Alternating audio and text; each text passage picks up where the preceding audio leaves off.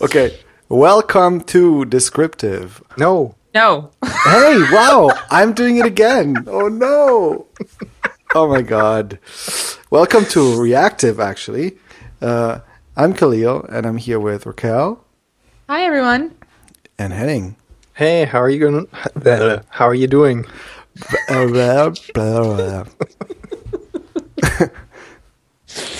Oh my goodness. Blah, blah. So, so, so we decided to do this. This whole. Uh, we decided to be even more unscripted than we currently are, just to try something out. And as a result, we are a mess of giggles. and uh, Yeah, I didn't write down down how you're doing, and I couldn't get it out. Yeah, exactly, because uh, actually, we had to write your part of the podcast all the way through, right? So that you exactly. could I need read- everything scripted, otherwise I just go off the rails into the weeds. So you were just, I mean, you did a good job reading out your stuff, actually, last. yeah, uh, it was very natural, Yeah. super Yeah. natural something. That's what I'm good at. Did you But, write uh, this down? No, I'm what? just kidding. Did you write this down? What you just said? Yes. Okay, I have every scenario anticipated and written down. Cool. What, is this like Everyone a has a- like a scenario tree or something like that? Exactly. Well, apparently, like SNL is actually extremely scripted, right? I mean, it's it's live, but it's extremely scripted. But then there's a little bit of kind of improv in there as well. And actually, I think I would say I would argue that a lot of improv is actually quite scripted. Um, but Yeah. anyway, that's neither here nor there. What happened this week? What's going on in tech? A little blue birdie told me that somebody was wrangling with CSS this week. Oh my god, that was like the most viral tweet I've ever done. Like, I understand that people love CSS or actually love to hate CSS, um, but I was just like, I was so angry with the CSS. I was trying all different things like, okay, position absolute and then position relative, and then let's transform this thing, and then this, and then that, and everything was just breaking all over the place. And I was just like, I hate you, CSS. And so I wrote a tweet about it, about how like CSS just doesn't want to do anything that I ask it to do. And then, and then I'm just like, you know what, I give up. And CSS is like, yay, everything's better again. Yeah, that was absolutely brilliant. I giggled for, you know, I was chuckling here for quite some time. And uh, yeah, whole that got, that got a lot of attention, I think. Oh, it was uh, like Was it- I'm Was a good tweet. Yeah. yeah, it was sure. fun. It The was like follow ups were good too. yeah, oh yeah, no, Yeah. just uh, lots of great uh gifs of, of different things. Yeah, that's that's the word I use because I am constantly looking for the compromise. That's just my nature. And since no one can agree on Oh, how to pronounce the word, cheap. Yeah. is it GIF? Is it GIF? I just say GIF. Good gif. just like Nagios or Nagios. It's Nagigios. What is that? All right. I thought it was Uh, Nagios. So see exactly. Nobody knows how to pronounce it. Uh, so isn't it? Is it because it nags you? I have no idea. Anyway, That would make a lot of sense, though, wouldn't it? Because it does nag you. So, Kahlil, if you if, if you're not aware of uh, Nagios or Nagios or Nagios, uh, it's it's a, a tool ops people use to know if uh, if certain services are up, if if certain machines are up, and and things like that. It's literally the ugliest website front, whatever that I've ever seen. But nobody uses anything else because it just works, and nobody has time to like make it better. Is my understanding. yep. Cool. Interesting. I thought it was maybe like a naggy, very naggy OS or something. Nope. Nope. That yeah, Backend tool, so it looks horrible. it looks awful. And they use really ugly red and green colors for when things are up or when they're down. And it's uh, I don't like it. But but hey, what what what what were you CSSing there? Was that like your the NPM website or what? Yeah, yeah. So uh, orgs is on its way, and so we are we're we're putting on the finishing touches because if there's anything I've learned in my years of web development is make it work, then make it pretty, and then make it fast. And so it works. Now I just need to make it pretty, which means poor me has to help out with the CSS. And it's fine. It's totally fine. It just frustrates me and I just want to flip all of the tables. Not yeah, I can, I CSS can relate tables, to that. CSS tables. is just, it's not fun. It takes a certain kind of patience, I think. Yeah. Well, a CSS, I, I feel like you um, you can kind of CSS yourself into a really bad corner, and then it's really hard to get out of there. But but but there's ways to kind of uh, not do that. But you gotta you have to uh, you have to anticipate you have to anticipate that, and then use Yeah. strict rules, which is hard because CSS just lets you do anything. Yeah, totally, totally. I so I actually have a console log for for CSS where I just do an outline, one pixel solid, and then I pick a color, and that's my like that's my equivalent of console.log boom or something, which is what I do like everywhere to be like, where am I? What is going on?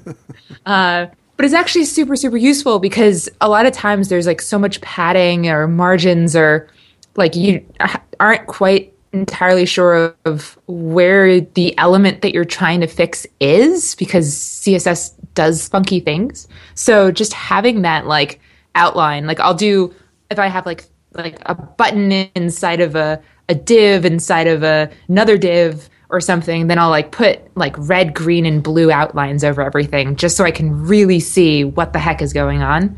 Um, and that has helped me immensely. Totally. It's really cool. Well, good tip. yeah. Yeah.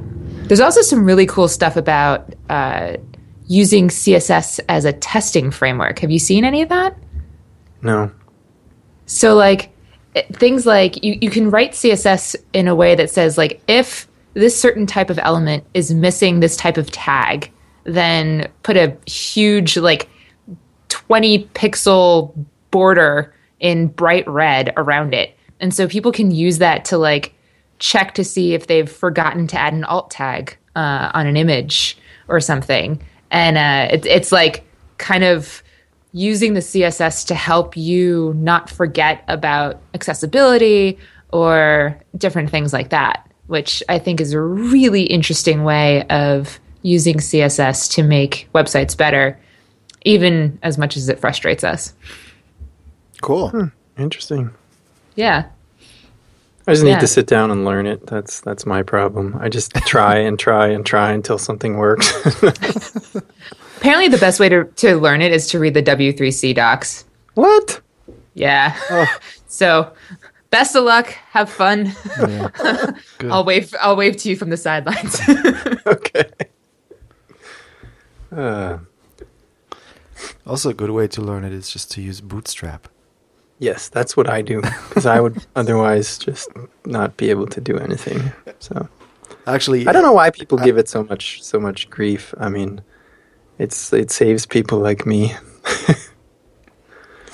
Oh yeah, you mean Bootstrap? Why Yeah. people- yeah. Well, I think there's a lot of uh, uh, like the CSS kind of enthusiasts. I'm sure that like they would like to strangle me through the podcast. Say you know when I say stuff like y- just use Bootstrap because because yeah, uh, I think there's there's a lot of those people that you know like really are like really know CSS really well and and have are passionate about how the code you know is stru- looks and structured and all this kind of stuff. They don't like um, Bootstrap. I think I I I honestly I have a little bit of a problem of really identifying why some some people are so um, strongly against people using Bootstrap, but I think it has mostly to do with the fact that most developers who use Bootstrap pull in the whole framework, even though they might just need like 2% of it, right?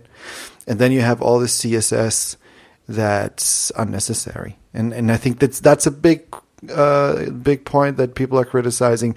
And then also, uh, that people don't take the time to customize the bootstrap uh, Yeah. look, and then everything looks like. Well, we that we don't really have that problem anymore. But when Boot- Bootstrap two was bigger, so there was just like the whole internet just looked like the Same. Bootstrap web, Bootstrap website. It was terrible. I hated that too. I didn't Yeah. like that at all.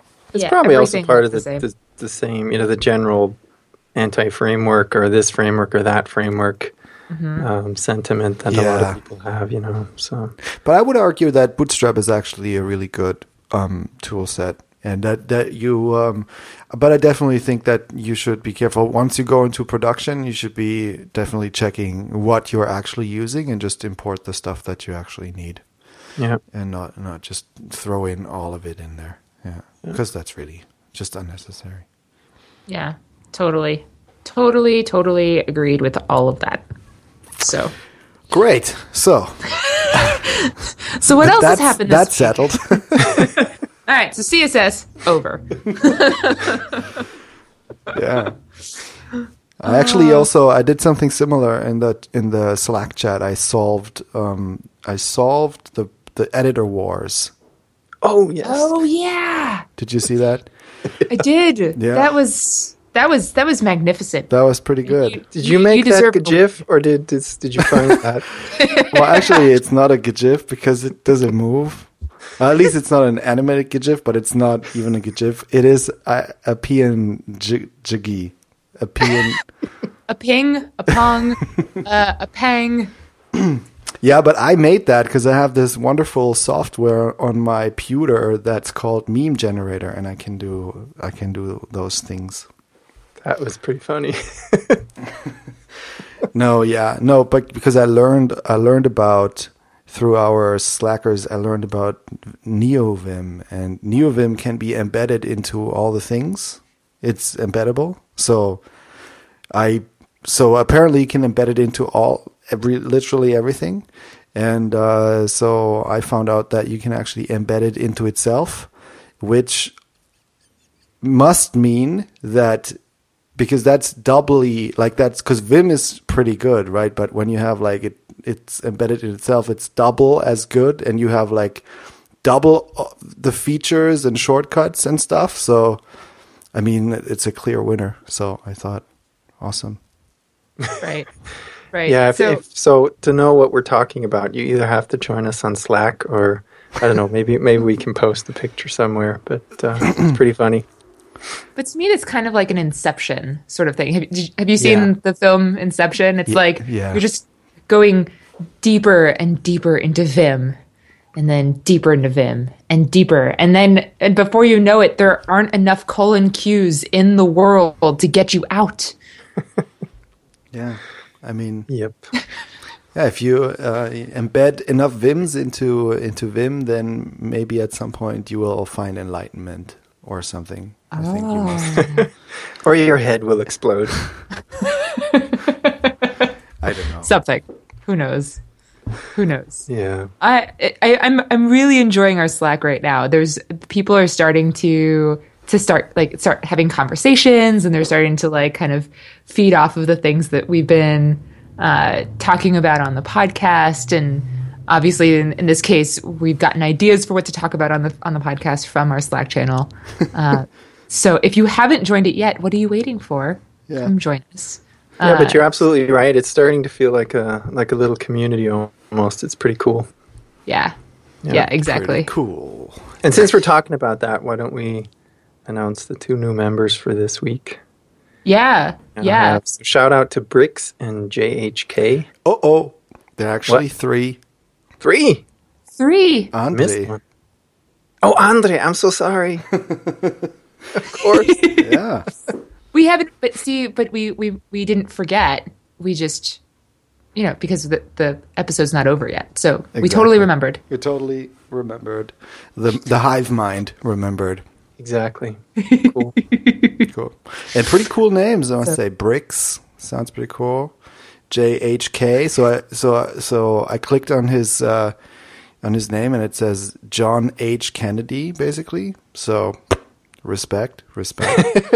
um so maybe he. I, I- I mean, wonder- he- is he going to be president soon? Then in the U. Isn't that like I was- with this? Does that mean when you have this I name? mean, so so th- his middle name is not it doesn't start with an F, which means it's it's uh, it's close but uncertain. I don't know. I think the Kennedy legacy. I'm not sure. The U.S. politics system right now. I mean, Donald Trump. Anyway, um, who knows? This is this is not appropriate conversation for this podcast. We are Well, gonna we'll just assume that he'll to- be uh, the next uh, president or s- a f- a That future sounds president. Yeah, yeah, I I I bet he'd be great. for sure. Of course, of course. He's a he's a JavaScript programmer and he uses reactive programming and stuff. I And think Vim, maybe. That's right. So it's, it's clear, Right. Clear Yeah. winner. yeah. so big ups to uh, to Briggs J J JHK and and uh, And Andre. Andre. Yay! Very cool. Awesome.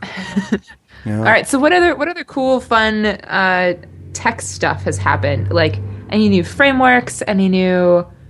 What have what have you what have you both like found What have we done? recently? So I found a cool article by.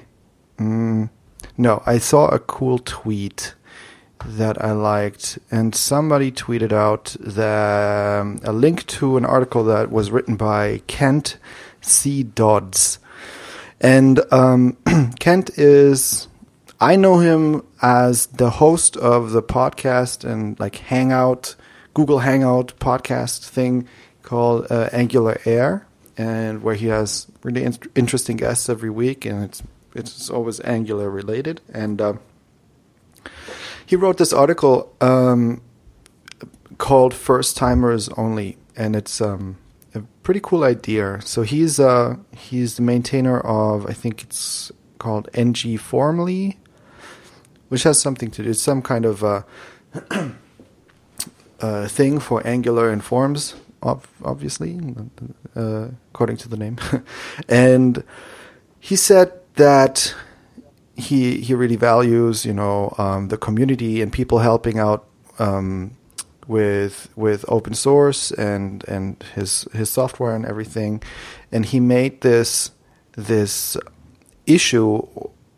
Um, he opened this issue that was made for first timers. So only first time open source contributors were allowed basically to uh, to take on that issue.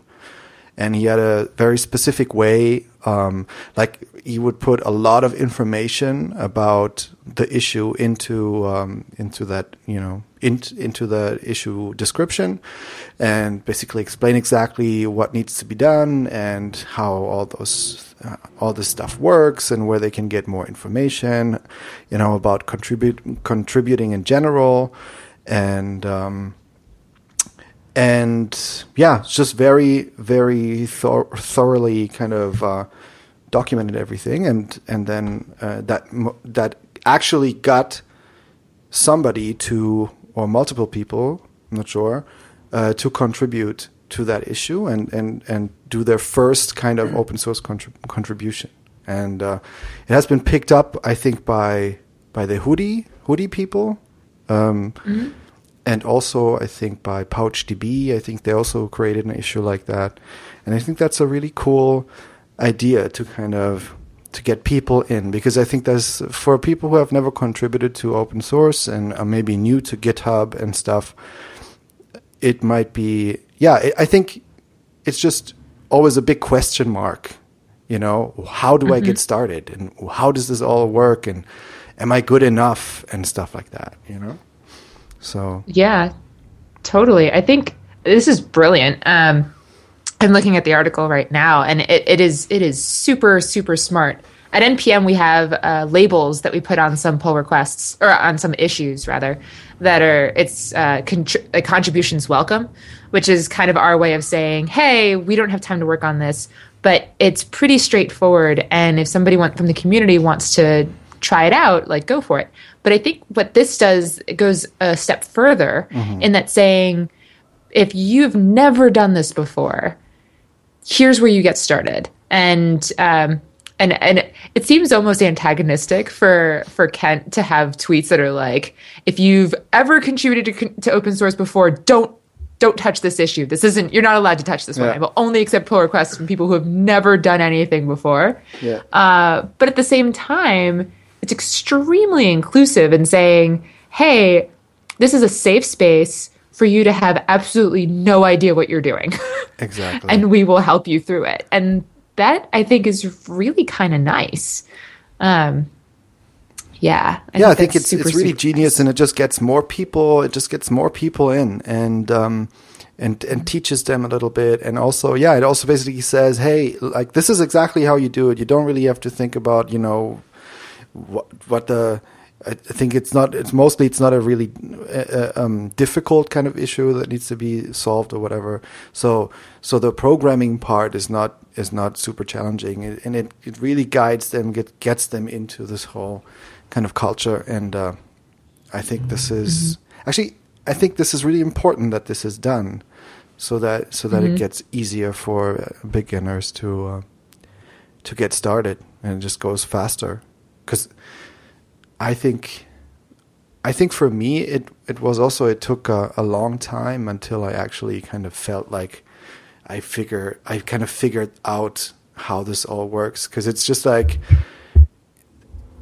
basically the feeling is that there are all those projects are out there and and and basically mostly you know anybody is welcome to kind of basically say take on an issue or take on an issue that's labeled help wanted or or just go into the issues and ask for you know hey i'm here i want to help what can i do and stuff like that. Like that's that's basically always welcome.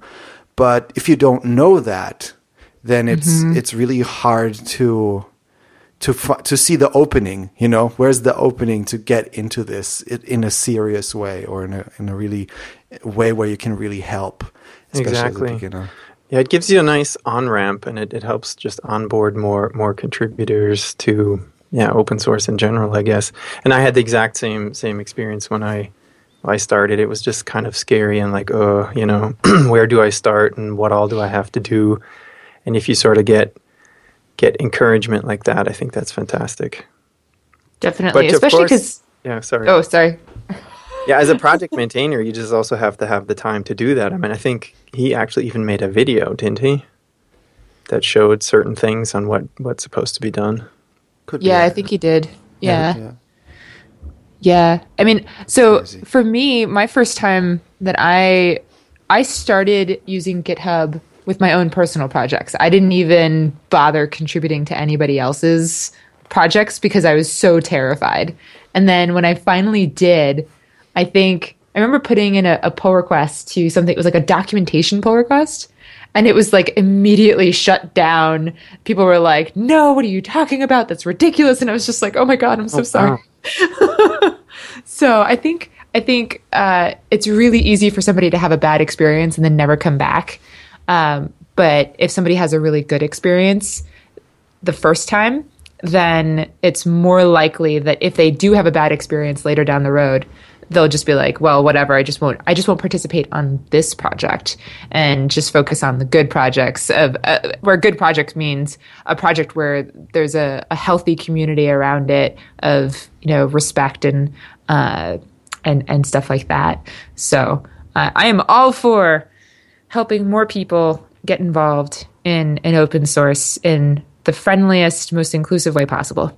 So, Yep. bravo, Kent Dodds. Yep. Very cool.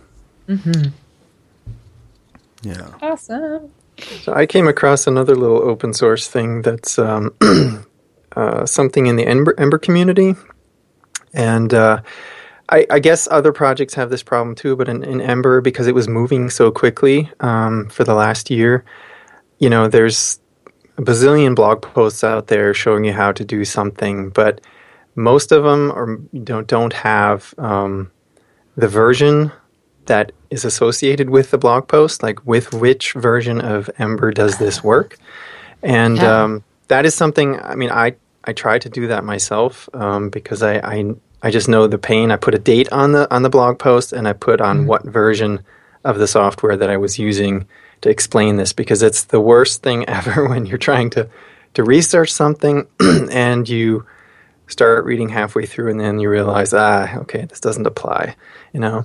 So um, these guys, I think Mixonic, I'd have to figure out what his actual name is, came up with this idea to basically create a repository um, where they create Ember version badges, and um, they encourage people that write blog posts to basically embed or embed these these uh, these version badges in the blog post, so people know what um, what to expect right from the get go. And if you need a badge that doesn't exist yet, uh, you can open a pull request and uh, get that done, and um, then basically embed that new new version tag in your in your blog post, and you can keep it up to date. Hopefully, you will, and um, help out that way. I don't know how that is in in uh, in other things like Angular is moving really fast now too. I don't know how they're doing it with the documentation. Uh, they have they have versioned documentation. At least for Angular one, they have like documentation that gets that gets kind of um, that get generated out of their code. That's also why that's also a big reason why documentation always used to be so bad. but they always have documentation for every single version of Angular. So right. Far. And it, that's yeah, that's the actual documentation of you know that that yeah. Angular puts no, for out. blog posts, there's there's nothing Yeah. similar like that. But this is Yeah. a great idea. This is really good. yeah. Yeah. So the guy's name is Matthew Beale uh, or Bale, and uh, I just saw that a few days ago, and I, I really like that. It's very helpful because that's yeah was one of the biggest frustrations when one one sort of trick I used is basically to to limit your search to a specific date range when you know I I need stuff from the last three months or something. Then just dial that in so you don't get anything other you know nothing that's older than that. But um, this is even better. This is So really if you're writing Ember posts, put that in there. Yeah. Yeah, totally. I we had a very similar issue on uh when doing Node back in 2013, 2012. Like people would write documentation, but Node was moving so quickly at the time that if it was more than six months old, it was completely out of date. Like you couldn't trust it at all. Exactly. Yeah. it's just like ah.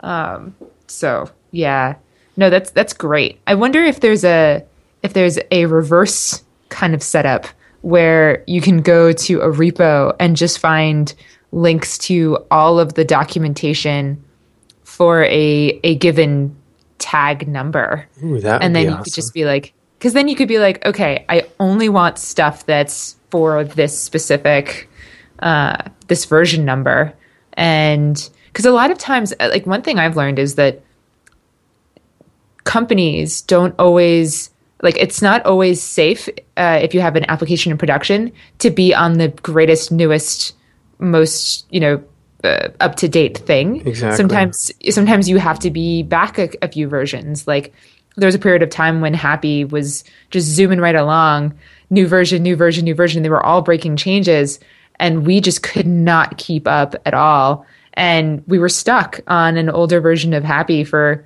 uh, I want to say like six months. And so like always, always, always, whenever I wanted to like see what was going on in documentation, I would have to explicitly choose the older documentation number or version number of the documentation. But that, but I could, and that was super useful. So uh, it'd be neat if, if you could do if you if it could go both ways. Yeah, really. If if um, you said, "Give me all posts for this specific version," that would Exactly. be really cool. Yeah. Yeah. All right. Somebody build it.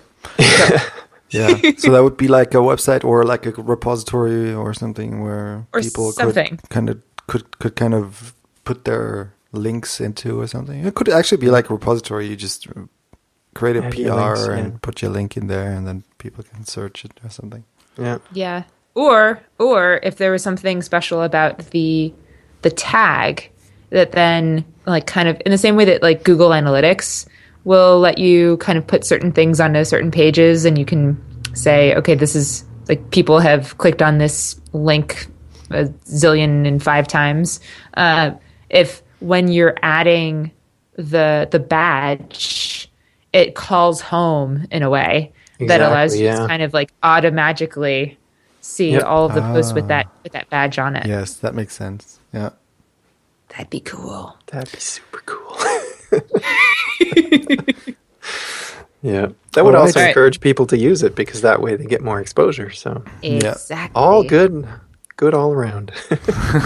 There you go. Somebody go build that and get your Y Combina- Combinator Series A funding of a billion gajillion dollars. You're very welcome. buy me a puppy. Okay. Actually, don't buy me a puppy. I have two. I don't need any more. Uh, that's already out there. No, but Henning, that's uh, that's that's a great thing for you to do at night. yeah, I have nothing sleep. else to do. I mean, you know.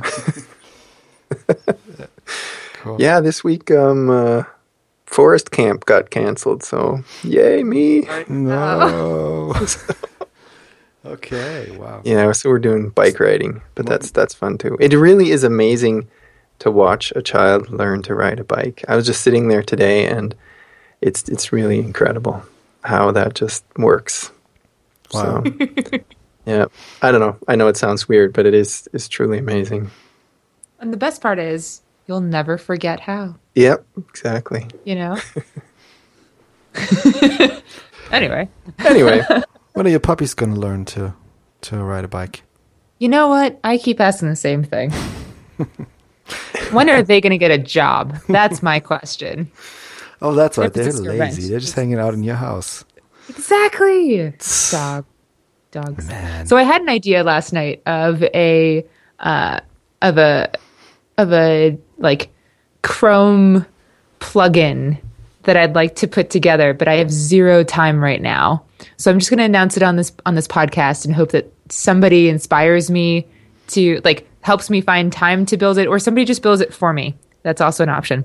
Um, so what I would like is I would like a, a plugin that when I'm so you, you know that you know that plugin that you can use that uh, on Facebook you're sick and tired of seeing like pictures of babies and you just want to replace them with like kittens or something.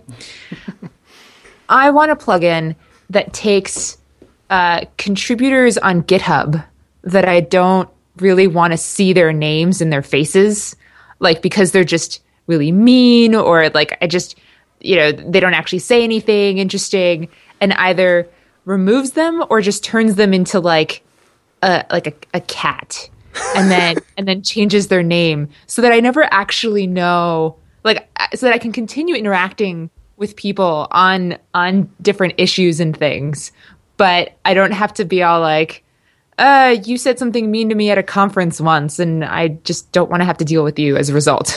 Because Ooh, on a project, you have to continue working with people, especially if it's open source. But sometimes you just don't really want to interact with a certain person for whatever reason. Um, but in order to keep the the you know open source world moving, you have to interact with them. So Yeah, I would much change, rather should change yeah. their their their face like their avatar into like a kitten yep. avatar and then and then the, whatever they write shall always be translated into like meow meow meow meow meow meow meow, meow. Oh my god, that'd be so perfect. I mean, I'm ignoring what they're saying anyway. Um, there you go. No, no, no, no. I mean, I mean, sometimes it is it is genuinely interesting and, and useful stuff. But we could also just change their username to like Meowzeroni or something. I don't know. Very interesting. Hmm. I just think it could be useful. I it maybe not as useful as as changing all the babies in your Facebook feed into into cats, um, but uh, and it doesn't even have to be cats. It could be it could be I don't know pigeons or puppies or panda bears. I don't know. It, does, it doesn't you really can matter. configure it however you Yeah. feel that day. Today I want Yeah. pandas, and you have your blacklist, right? So Yeah. There you go. So, do you ha- is th- this has happened a lot for you? not a lot, but it's the sort of thing that I think kind of talking about uh, how some projects have a lot of like really amazing people on them and a really great community, and then some projects are not so great, but maybe you're you care about the project or whatever, and it just be nice to not have to deal with people that you don't want to have to deal with and and then just focus on the good people that you really enjoy interacting with and hmm. and having fun and and and pushing the project forward no matter what. Hmm. So, I think I think it's a thing that some people would would like to have. Not all. Sounds some. like you know that some people would like to have that. I mean, yeah, I Yeah. think I think there are some people who would like to have that. I know, I know that some people would like to have that. I think it'd be good to have it. So, Huh. Yeah, I mean, will th- there's there's it. people that are you know have a lot of um, popular repositories, I guess, and I have seen quite a few tweets in the past, you know, where they just you know sort of almost rage quit Twitter or something like that, and then post some kind of um, post a, a link to you know some extraordinarily rude comment by someone on on GitHub, you know, in a conversation, and you're like, "What? How is this even possible?" But it happens, and I It guess it totally happens a lot. I mean, I mean, it happens. It happens enough, and it, it happens especially to to certain groups of people. Um, and it, it's just the sort of thing that's like most people. I I truly believe that most people on the internet are good, wonderful, great people that I would love to hang out with and have coffee with any time of the week. But there's that tiny few who are just so awful that you're like, go away. yeah, But you can't necessarily say go away, maybe because you're not in charge of the repo or whatever. Um, and and you just want to continue your life. You just don't want to have to because you can't just leave the room, right? In the same way that like if you're at a party and there's like some somebody who's just super drunk and just like you know falling into you or something, like you can't just walk out of the room. You have to you either leave the project entirely or you put up with it. And it's like mm-hmm. I don't want to leave the project entirely, and I don't want to put up with it. Maybe there's some middle ground here. So Right. I think I think that'd be really it'd be nice to have more kittens on the internet. What's the internet Yeah. without more kittens? Turn Right. it into something fluffy and fuzzy. Exactly. Yeah, it's too bad that that happens, but um, that is a good idea. If you just need uh, need not to get in a bad mood because you want to work on a project. exactly. Yeah. Are you, but are we talking about because because I saw some because uh, I saw that uh, Sind, Sindre Sorhus. Do you know? Do you know him? Yes. Yeah, he uh, like a month ago or so he tweeted he tweeted some links or some screenshots from some comments and like pull requests that he got from some idiot that was always just writing so you're gay or something like that into uh into the comments. And, I mean, just like completely just disruptive and and like and and and and and rude and whatever, right? Like like crazy. And uh but is it is it this kind of stuff or is it more like just people that, you know, are not that rude that they have to be kicked off but are still kind of annoying or something like that? Is that what you mean? Yeah, like I mean, I think if somebody's being intentionally awful, they should just be blocked. Like Right. remove them from that GitHub. Like they have no business being in that community at all. Yeah, But if somebody's just like like there's always that one person at a party or something who's like, "Well, actually, the thing you wanted to do is not actually that. You want to do this other thing. Let me tell you how much smarter than you I am. Blah blah blah blah Oh, blah. yeah. Yeah, and yeah, okay. they show up on GitHub and they show up everywhere, and you're just like, man, I don't want to deal with you today. I Actually- want to turn you into a fluffy kitten. Fluffy kitten, or they could also be, uh, you know, this monocle guy from from Monopoly. Oh yeah, totally, Mr. The- the, Moneybags. the well actually guy, you know, Mr. Yeah. Moneybags. yeah. Yeah, exactly, something like that. So somebody, something with a monocle that's like, oh, um, well, actually, exactly. So Yeah. you know, it's it's it's the people who who you're not like they're not actively disrupting your entire life, but they have a tendency to just kind of put you in a crummy mood, Right. and you're like, I just don't want to deal with this today. Like, I understand that you prefer the slightest different shade of blue on this, but I I don't have time for this right now.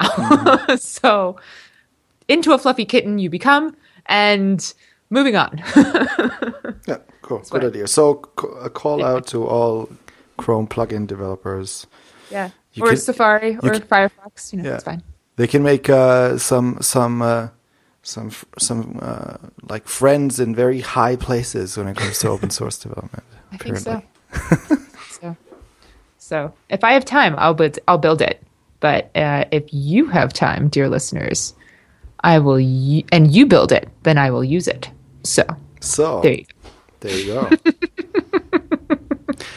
and of course, there must be a GitHub repository for this. And if you use that plugin on that GitHub repository, something special must happen. Ooh, Inception. Neo Vim Vim Vim. Vim. Suddenly a Vim appears in your face or something. I don't know. Yeah, oh goodness. the friendly Vim ghost. So what else? So what else? I I learned that uh, you can use uh, ES6 in, in, in Gulp out of the box, which is pretty amazing, I must say. Because I, Really, I out of the box? sorry, Out of the box, just like straight. yeah. So so uh, found, a colleague of mine found this blog post because I was I was uh, writing a little um, Yeoman generator for for at work for our project for other developers, so they can start writing apps with the stuff we're building, and um, it so and I wanted to use so it doesn't come it doesn't use it didn't use gulp out of the box the generator didn't but I introduced gulp into that thing and I was just like frustrated about having to write ES5 because because so like so used to now writing ES6 well yeah. Well I just kind of um how do you say uh got uh, you know got the taste of it from from writing ES6 in our project. And I can't and I now I, I always want to write ES6 like it really gets you addicted because there's so not even like not even like you know like the super complicated features or whatever but the just the simple things like arrow functions or you know the the kind of improvements they they they brought into object literals for instance right? So do you know about them? Like uh, for instance you can write so normally if you have an an object literal you would write um, you know key the key of whatever pro- property you want to write like for instance blah blah blah and then colon and then function right? So if, if you if you add a function into an object literal right Yes. Right. So, and in ES6, you don't have to do anything key colon. You just write function, function name, and that's it. And then comma, and then put in the next property. And if you have, like, if you have uh, a property that is in a variable that you want to uh, that you want to add in that has the same, and the variable has the same name as the key in the object literal, like foo colon foo, you only have to write foo you know so it it's just it's just it just makes a lot of sense once you start using that stuff.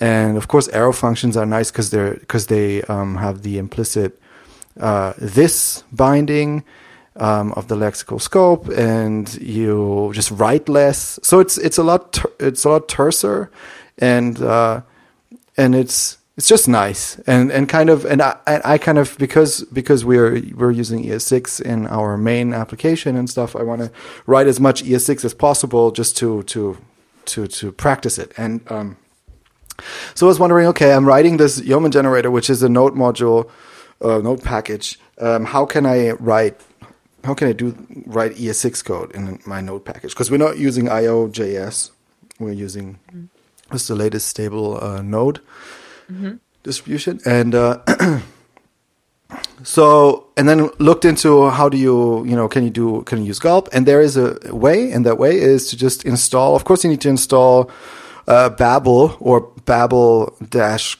core as a as a dependency. But once you do that as a dev dependency and once you do that you can just um, change the name of your gulp file to gulpfile.babel.js and that's it and you just write ES6 code in gulp it's pretty cool Wow, Mm, nice. nice, yeah very cool. So I think I- I'm, I'm interested to see how long it takes for the JavaScript community to transition from ES5 to ES6. Because I I started writing JavaScript in 2013ish, and that was when it was like the end of the transition from ES4 to ES5. Like people were still using use strict in a few places, but for the most part, people just kind of stopped caring about ES4. Um, so my whole JavaScript career has been ES5, and now I'm like, oh, it's coming. ES6 is coming. so I'm I'm curious to see because like especially at npm everything is in javascript like 90% of 95% of our code is javascript so transitioning from es5 to es6 could be really interesting to see how, How we do, do how we that. do that Yeah. if we decide to do it we might decide not even to bother Yeah. but Sure. could be interesting so Yeah, but I think that as soon as some people at NPM start writing uh, ES6 for whatever reason, that will creep in. That- It would just will creep in because I feel like I'm I'm just like I just don't want to write ES5, and annoyed with E ES5.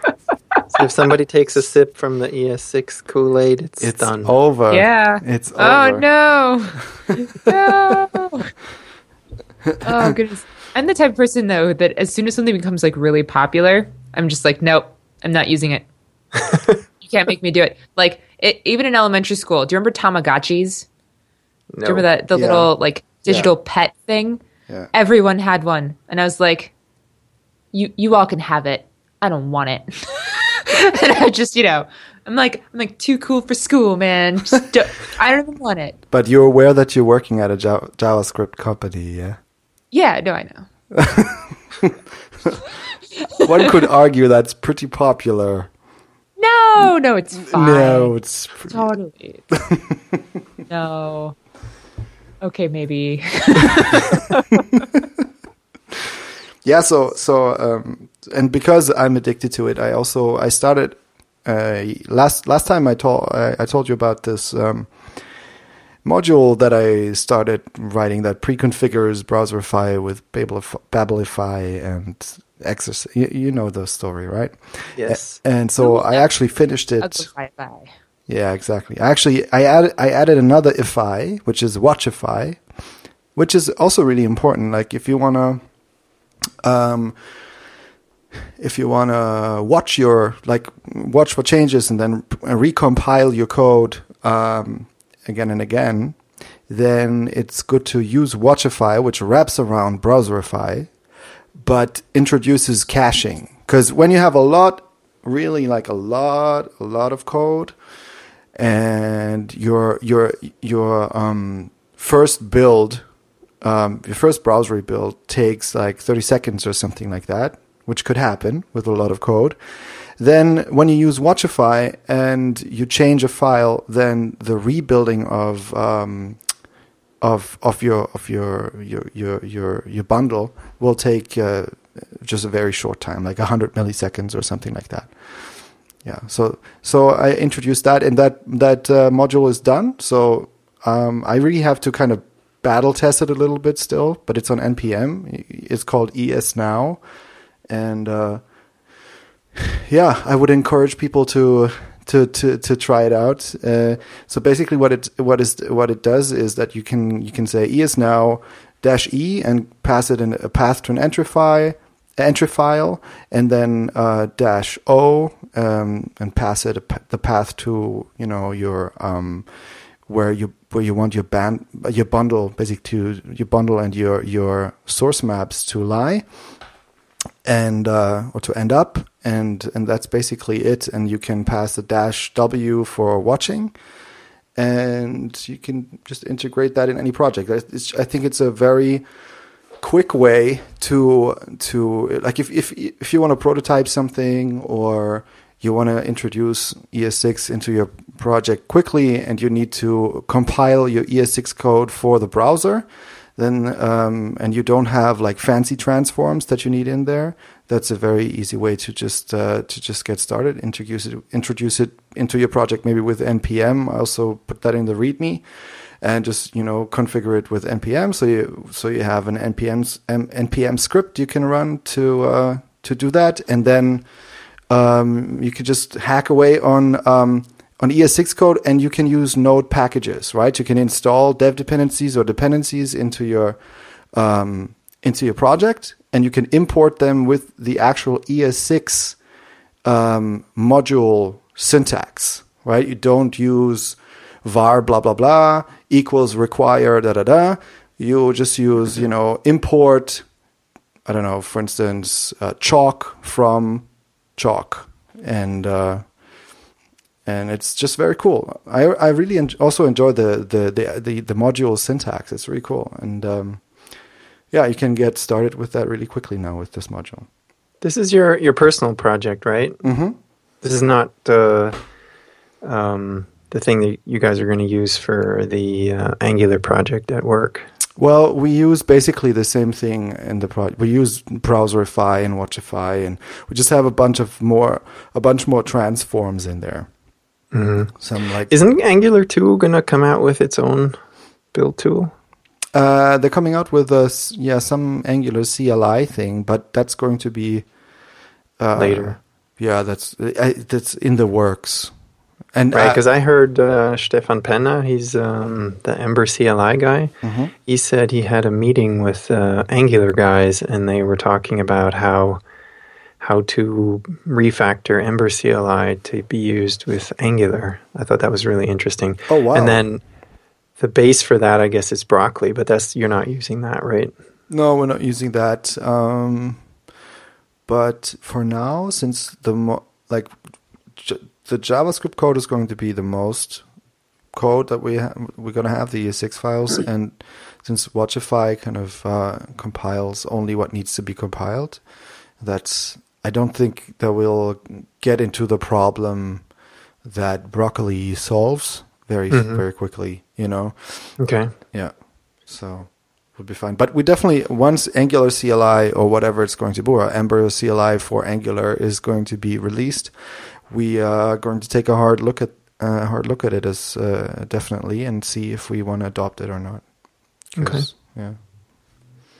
Very cool. Well, curious to see what kind of adoption your your project gets. I like the name. It's really good. Thanks. Yes, now. Yes. Yes. Now the future is now. yeah. No, I think that's awesome. Cool. Super, super awesome.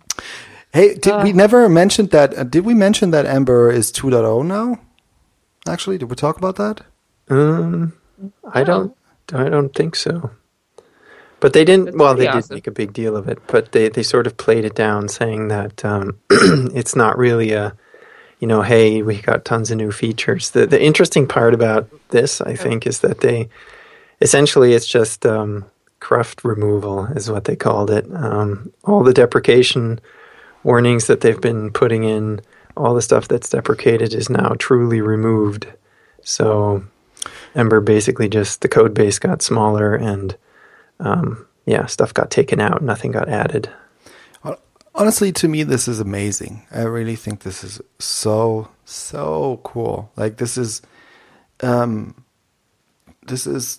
I think that's why I wanted I wanted us to to, to mention it because this is this is how you this, this is just there's there's so much care and so much thought went into this. You know, like getting everybody on board with deprecating the features in the 1.x releases and, and being very clear about how you you know what you need to do in order to adopt the new style of doing it and stuff like that. And then basically saying okay now when we arrive at 2.0 all the features have been added before that. And 2.0 is just removing all the old code. So you have you have uh, just less ember code and it's all modern. And, and it just takes everybody the the whole community can can so easily kind of just join into that step by step with the deprecations and then you know and and it's for most uh, projects for many projects going to be very very easy to uh, to get onto the 2.0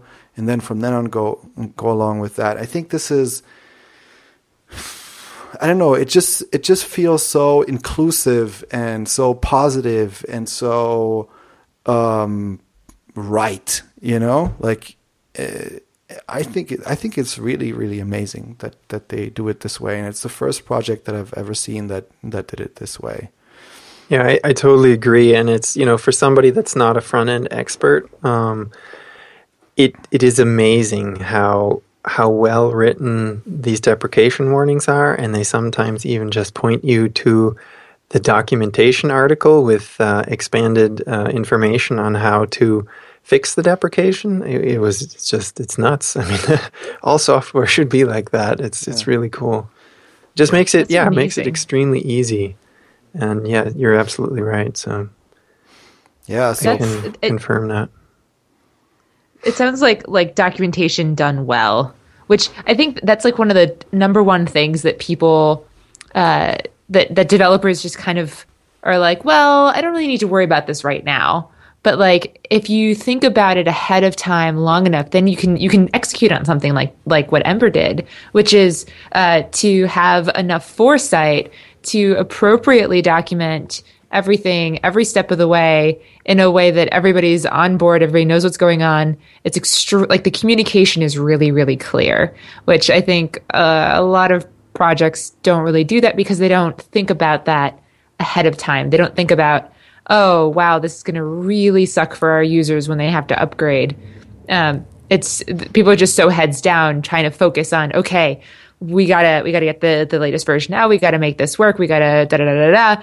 And then and then it's like you know major release day, and everyone's like, uh, I don't have time to sit around and fuss yeah. with this. This is the worst.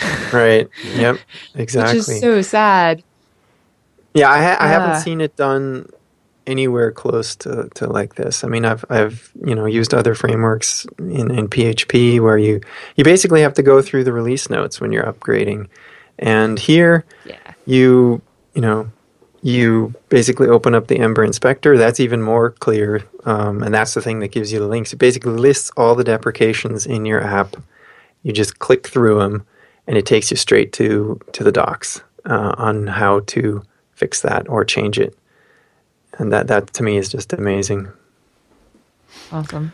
Yeah, that's developer that's, happiness. Yeah, it's it's it's it's really de- developer happiness. That's their that's their main kind of uh, user group, basically. I mean, the only because yeah. it's used by developers, and they're really really thinking about how how can they, can they make uh, developers' lives better and they really keep in mind that people are working, you know, using Ember in big projects, and they use it in their own big project, and they just uh, keep updating it with uh, with all those helpful messages and stuff like uh, yeah. Yeah, and it goes I'm even further. In right. awe when I see that stuff. Yeah. It's, it's they even have. Uh, they even have some plugins that, for the simpler deprecations, they will automatically get fixed. That's even that's more crazy. Yeah. Ooh. Yeah, Ember Watson, I think it's what it's called, and it will. Uh, oh. Yeah, auto fix some things. nice. Watson. this. Nice, nice.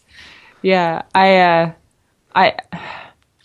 I, I, th- I really I'm glad to see the transition from well you're a developer you'll figure it out here's our 10 billion pounds of of documentation.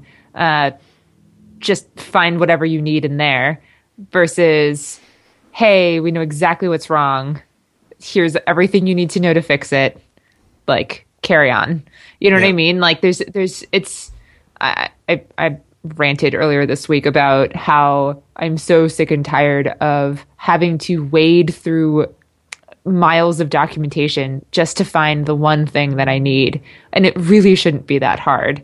Like, I get it. You left your your documentation till the very, very end, but I shouldn't have to be like I shouldn't have to spend the hours and hours that you couldn't spend uh, in order to figure out what I need to get done. Because I'm losing productivity by going through heaps and mounds of documentation when I really just want to be productive and I just want to get through and then and the other thing is that uh, like I think I think we've all you know noticed is that if you're a happy developer uh, using certain tools, you're going to tell all your friends about them, and then everyone else is going to use it. Whereas if everyone's like, "Uh, the documentation for this one library is just the worst," then everyone's like, "Uh, I don't want to waste my time with a really badly documented piece of software," and so then no one will use your software.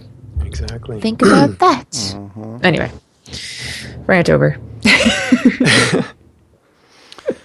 Yeah. Oh. So so I, Anyway. I stumbled across uh, the TXJS videos. Did you guys see that? I saw a tweet. Oh, no, but I haven't. I haven't watched them. Yeah. Yeah, so it's a little JavaScript conference that was organized by, I think, mainly uh, Alex Sexton. I guess there's also other people, but he is he seems to be the organizer, and um, he uh, and there was uh, there's some really cool talks. So there's Tom Dale is giving a talk, a very nice uh, uh, talk about uh, Ember, and kind of uh, it, it's it's uh, it's interesting because there was so there was Tom Dale, there was um, the Angular guy from Angular JS, um, Brian T. Ford, and then there was Pete Hunt, who used to work um, on React, but now has you know works uh, at a startup or something. But he was kind of the the kind of the the spokesperson for React when when he was working at Facebook, and all those. It's interesting just to see their development and how they're talking about inclusiveness and working together and stuff like that. So there are some really cool talks there. Jenn Schiffer is giving a t- uh, gave a talk about arrays, which is also very fun. And uh, what else did I see? Um, oh, Jake Archibald. My, that talk is amazing. You, you got to see the Jake Archibald talk. He's talking about progressive enhancement basically because there's been uh, he's he's often involved in like little Twitter back and forths with um, with like the old timey uh, Oh, web yeah, developers, that. right? that are complaining about JavaScript is stupid and we should, you know, let's It's not Oh. part of the web. yeah, let's just do HTML, you know, and um, and then there's on the other side there's like Tom Dale who is like. I don't. He's he can be pretty rude when he responds to those people, and he's like, "Fuck you guys! Well, we do everything in JavaScript." And um, and then uh, and he's kind of he sees himself in the middle, and he said because there there's also I think uh, what is his name? I forgot. The, the, also, a guy named Keith something. Uh, he's he's also um, been a web designer for a long time. Did, uh, a lot of work in the web. He's from the UK, and uh, he's always talking about progressive enhancement and that JavaScript and people who write a lot of JavaScript they don't think about that. And uh, and he he's he's the service worker guy. He was working on service worker and uh, that that has now la- landed in Chrome and will soon land in Firefox. And if it, enough people use it, it will also land in Safari. And and um, and Service Worker really helps you to basically to to make your app work offline because you get kind of a programmable pro, programmable cache, and you can you can just uh, can just pull down assets and, and serve them locally from the browser if you don't have internet and stuff like that. And he basically he showed off how you can do that, and um, and it's just amazingly entertaining. Like he's really like he's just very very funny and also very informative at the same time. So I absolutely recommend that talk. Cool. gonna Cool. check that out. Yeah. Yeah. Yeah, that sounds fun. Sounds super fun.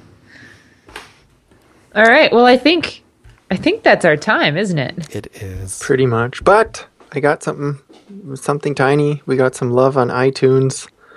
Uh, we got our first reviews in. Uh, John Four or John K Four, I believe. Maybe that's John Kennedy. I don't know.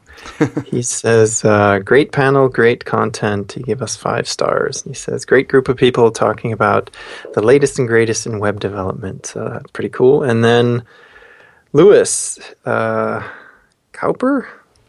We spoke with him on Slack. He says, Great podcast with great people. Um, I have thoroughly enjoyed listening to the podcast, and it feels like being part of a great group of friends, all chatting about something that I care about or that I like. It's a really nice way to pass an hour or so, and I wish them every success in the future and hope to hear more of them. Isn't that cool? Oh, That's so awesome. That's Aw, so nice. You can't you can't see me forming my hands into a little heart shape, but that's exactly what they're doing. yeah.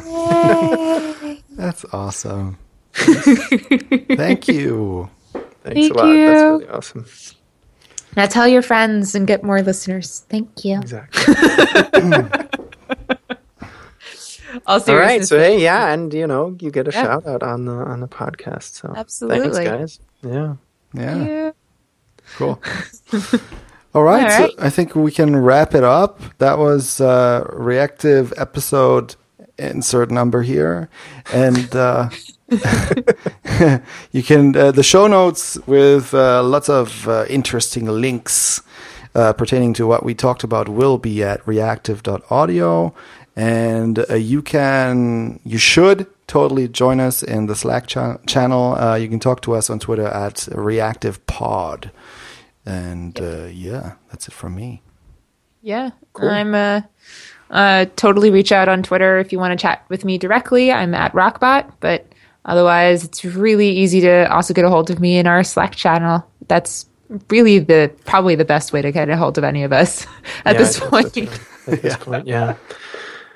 All right. So, all I'm. H Glattergotz on Twitter if anyone wants to chit chat. Um, but uh, other than that, talk to you guys next week. Bye, everyone. bye bye Bye.